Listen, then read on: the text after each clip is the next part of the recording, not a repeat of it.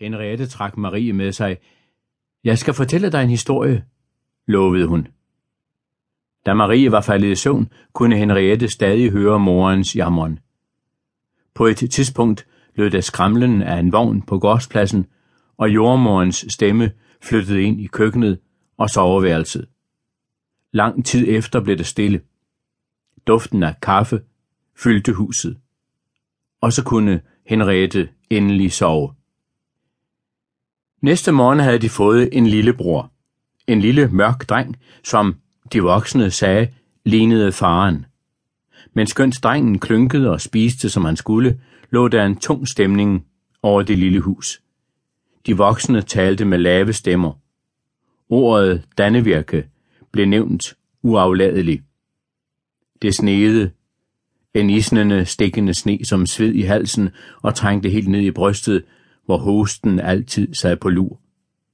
Marie, der havde hostet fælt det meste af vinteren, kunne slet ikke holde op. Moren lavede suppe til hende, men den lille dreng skulle også passes, og soldaterne, hvor nogle var nået helt ud til småhusene på træheden, skulle have både vådt og tørt.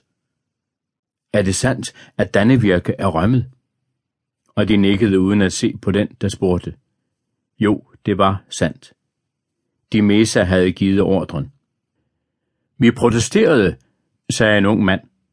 I København mente de også, at vi bare skulle holde ud, men generalen hævdede, at overmagten var for stor, og skulle nogen af os kunne forsvare Dybøl, Als og Fyn, som nok var det næste mål for tyskernes fremfærd, så kunne det ikke hjælpe, at vi lod os slå ihjel nu.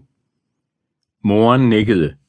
Københavnerne troede nok, at Dannevirke lignede de tegninger, der var afbildet i Henriettes skolebøger.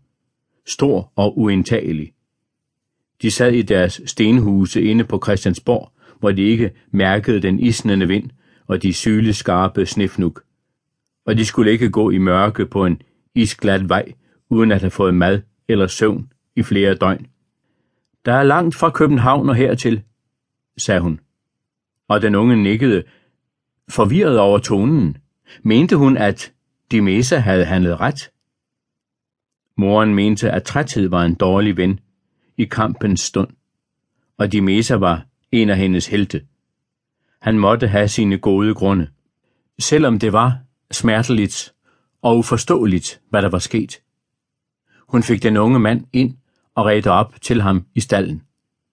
Der kom flere forbi.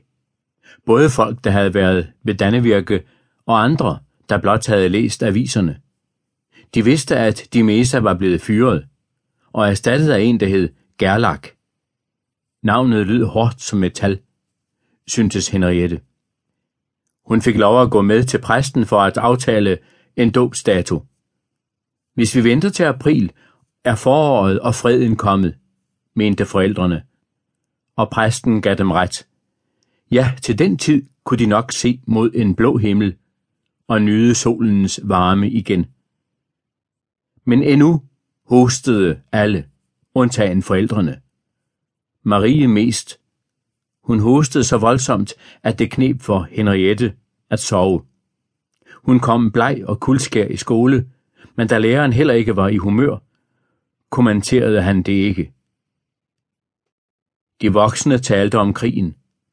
Hans kryer, deres stænder deputerede, ville protestere.